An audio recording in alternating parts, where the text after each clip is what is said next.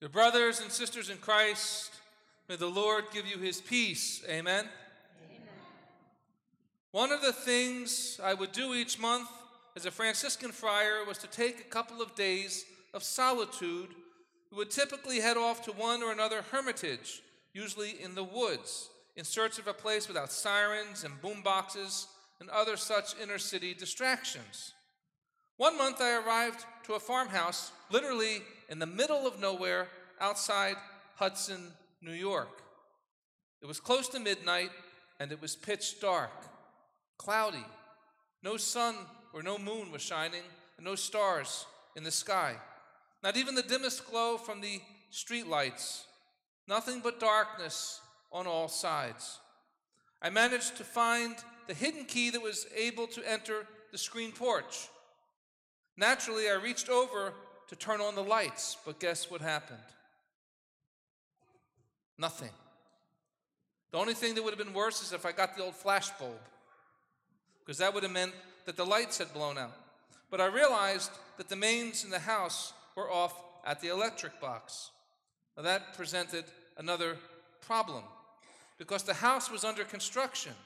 The screen porch was full of all sorts of hazards situated between me and the electric box saws, boards with nails sticking out, any number of sharp implements just waiting to lacerate my fragile, fragile flesh. Somehow I had to figure out a way to generate light. There was no flashlight, and it was before the onset of cell phones, which I probably wouldn't have had anyway as a Franciscan friar. I suddenly remembered that there was a wood burning stove inside the house, and usually that there were matches on the shelf nearby. So I felt my way around, and sure enough, I found matches, but guess what? They were damp. I knew I had to pray. Hail Mary, full of grace. Nothing. The Lord is with you. Nothing. Blessed are you among women. And lo and behold, I got a flame flickering in my fingers. And I was able to safely navigate all the way to the main, seeing all those hazards. And I was able to turn on the house lights, the mains, and the house was suddenly filled with a more marvelous, luminous light. I could still see that little flickering flame, but I didn't need it any longer. Now, all of us, I'm sure, can recall an experience in which we needed just a little more light. Maybe during a fierce thunderstorm when the power was out. Maybe the experience of a child afraid of the dark, conjuring up all kinds of monsters or the boogeyman, crying in need of a comforting light.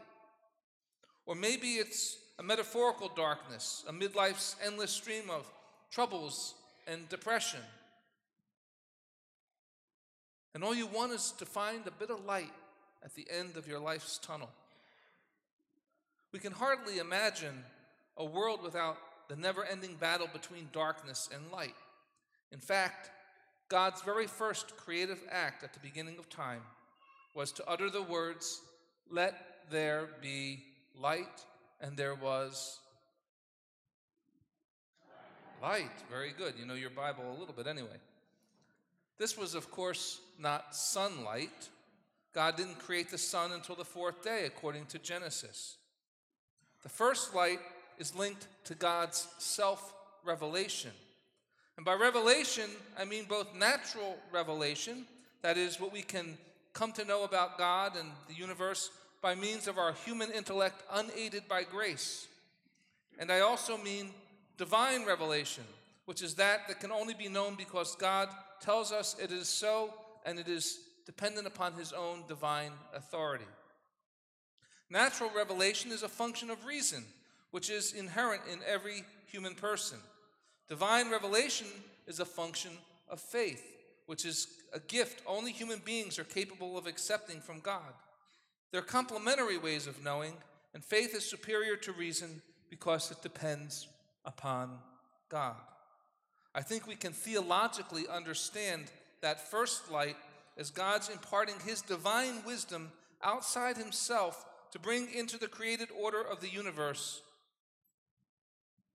Scientists might simply call it the Big Bang, who is very wise as being enlightened. And when we understand something, we say something like, I see. But as my opening story points out, we need light to see. We can't fabricate a reality apart from God. That would amount to what is called relativism.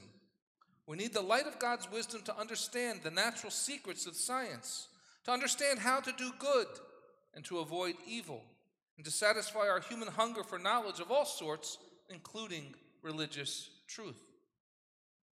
This Sunday, we celebrate Word of God Sunday. And the entire year here at Christ the Redeemer Parish is going to be dedicated to inviting God to enlighten each of us by the power of His Word. Brothers and sisters, we need the Word of God in our lives to free us from wandering aimlessly in that world of desperate, dangerous darkness called relativism. As Psalm 119, verse 105, and says, and we pray, Your word, O Lord, is a lamp for my feet and a light for my path. Jesus prays in John chapter 17, verse 17, Consecrate them in the truth. And by them, he means you and me, all of us. Consecrate them in truth. Your word is truth. And recall the words from Isaiah chapter 8, which was in the first reading this morning. The people who walked in darkness have seen a great light. Upon those who dwelt in the land of gloom, a light has shone. And these same words are echoed in the gospel in Matthew chapter 4. The people who sit in darkness have seen a great light. On those dwelling in a land overshadowed by death, light has arisen. Now, considering what I am saying, you might ask yourself the following question If God filled the world with light from the beginning, then why is it so hard for us to know the truth? Why are so many tangled up in relativism's wicked web of contradictions? The answer is surprisingly simple. The evil one wants to confuse us. He wants us to believe that the truth is relative. For example, some say abortion is a reproductive right. People actually believe that killing a preborn child is a reproductive right. Of course, that is darkness, the worst kind. But don't take my word for it. Just ask those who are suffering after an abortion. We should pray for them because sometimes they live a living hell. I know from firsthand experience of my ministry. Yes, the evil one wants to confuse us. He wants us to believe that men can become women and women can become men, as if we can redefine reality. It is sad that some people really hurt due to what is called gender dysphoria and other kinds of disorders besides. We do well, again, to pray for them. And we should love them. But we should love them enough to tell them the truth in a dark world of lies. Yes, the evil one really does want to confuse us. His lies are innumerable. For example, it doesn't really matter if you accept the triune God and Jesus Christ as your crucified and risen Lord and Savior. Nah, it doesn't matter. Muslims, Jews, Hindus, and all Christian denominations are all basically the same, aren't they? In fact, it doesn't matter if you even believe in God. Brothers and sisters, that is all darkness. And if Jesus, as if Jesus did not mean it when he said, I am the truth. You see, the evil one really does want to confuse us. The prince of darkness never tells us he's lying. Lucifer, true to his name, always presents himself as an angel of light. He tempts us to desire some perceived truth or goodness apart from God by getting us to see things according to a different light, Lucifer's light. Just ask Adam and Eve. God had filled Adam's mind with that first light of knowledge. Adam didn't struggle to know that God exists, to know right from wrong, or about the things of the created natural order. The deck was literally stacked in Adam's favor. But the devil tricked Adam on the one thing he didn't know that there is no truth or goodness apart from God's light. And as soon as Adam committed original sin, his intellect was overwhelmed by darkness. He and his offspring, down to the present day, were doomed to wander in darkness and shadows. To this very day, the evil one strives, strives to deceive us. Now that's bad news. But bad as it is, we're not without hope. Humanity never lost its longing for, its affinity for God. We are hardwired to seek God. The trouble is that we, left to our own devices, keep looking for God and His truth in all the wrong places. In fact, that is how most of the world's religions came to be. Humanity was searching for God in the stars, in the planets, in wild beasts, in idols, in nature. Some people limit the truth to what can be known scientifically, and some still repeat Adam's mistake, thinking that deep down inside, I am really God. There are even ideologies such as communism and socialism. These reject a world order founded on divine and natural law, favoring some supposed utopian, idealized, man made state imposed and enforced by the government state. One thing is certain a world without God is quite literally hell. So, how do we break free from darkness and confusion? What's the good news in all of this?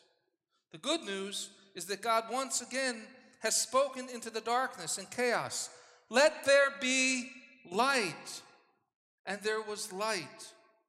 We call it divine revelation, through which God makes himself known to us again, most fully in the person of Jesus Christ.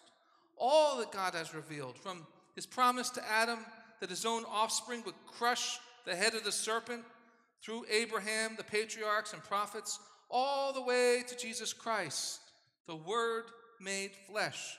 All that God has revealed is summed up in Jesus Christ, in his words and in his example.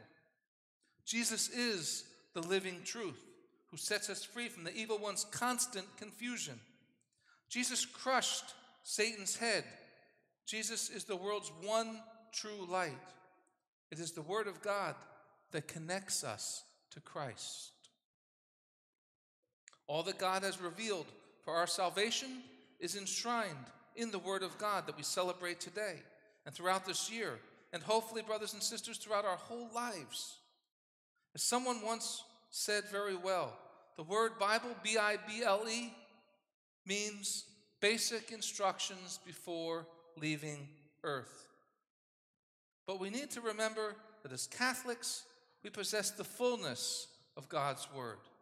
For this reason, as we celebrate today the written, inspired Word of God, that is sacred scripture, Pope Francis goes on to remind us that Vatican II teaches that, and I quote, it is not from sacred scripture alone that the church draws her certainty about everything that has been revealed. Therefore, both sacred tradition teachings are enshrined in the catechism of the Catholic Church. Sadly, our church these days is barely catechized to the most basic level. That is a huge pastoral problem, brothers and sisters, and it must be remedied. And I believe it is at the heart of the Pope's pastoral initiatives. As your pastor, it is my sincere hope that all of us together allow ourselves to be enlightened by Jesus, the light of the world, through our deeper devotion to the Word of God in its fullness. It is high time that the church cast off bushel baskets, all bushel baskets, so that our light can shine brightly like a lamp, so that those who sit in darkness can see a great light, the light of Christ, and give glory to God. Amen? Amen. To end, I share a brief excerpt from the Catechism of the Catholic Church, paragraphs 50 to 52, which basically sums up all that I've been saying. By natural reason, man can know God with certainty on the basis of his works. But there is another order of knowledge which man cannot possibly arrive at by his own powers the order of divine revelation. It pleased God in his goodness and wisdom to reveal himself and to make known the mystery of his will. God, who dwells in unapproachable light, wants to communicate his own divine life to the men he freely created in order to adopt them as sons in his only begotten Son. By revealing himself, God wishes to make them, us, you and I, capable of responding to him, of knowing him, of loving him, far beyond our own natural capacity. So, brothers and sisters, don't miss the point. The point is actually quite simple. God has enshrined all his saving truth in the Word of God, in sacred scripture and sacred tradition. The Word of God is our light in the dark world of devilish deceptions. The Word of God is kind of like a GPS. It directs us surely and certainly through life, all the way to heaven. It even helps us to recalculate when we wander off course. May the living Word of God, Jesus Christ, bless and keep you always, all the way to heaven. Amen.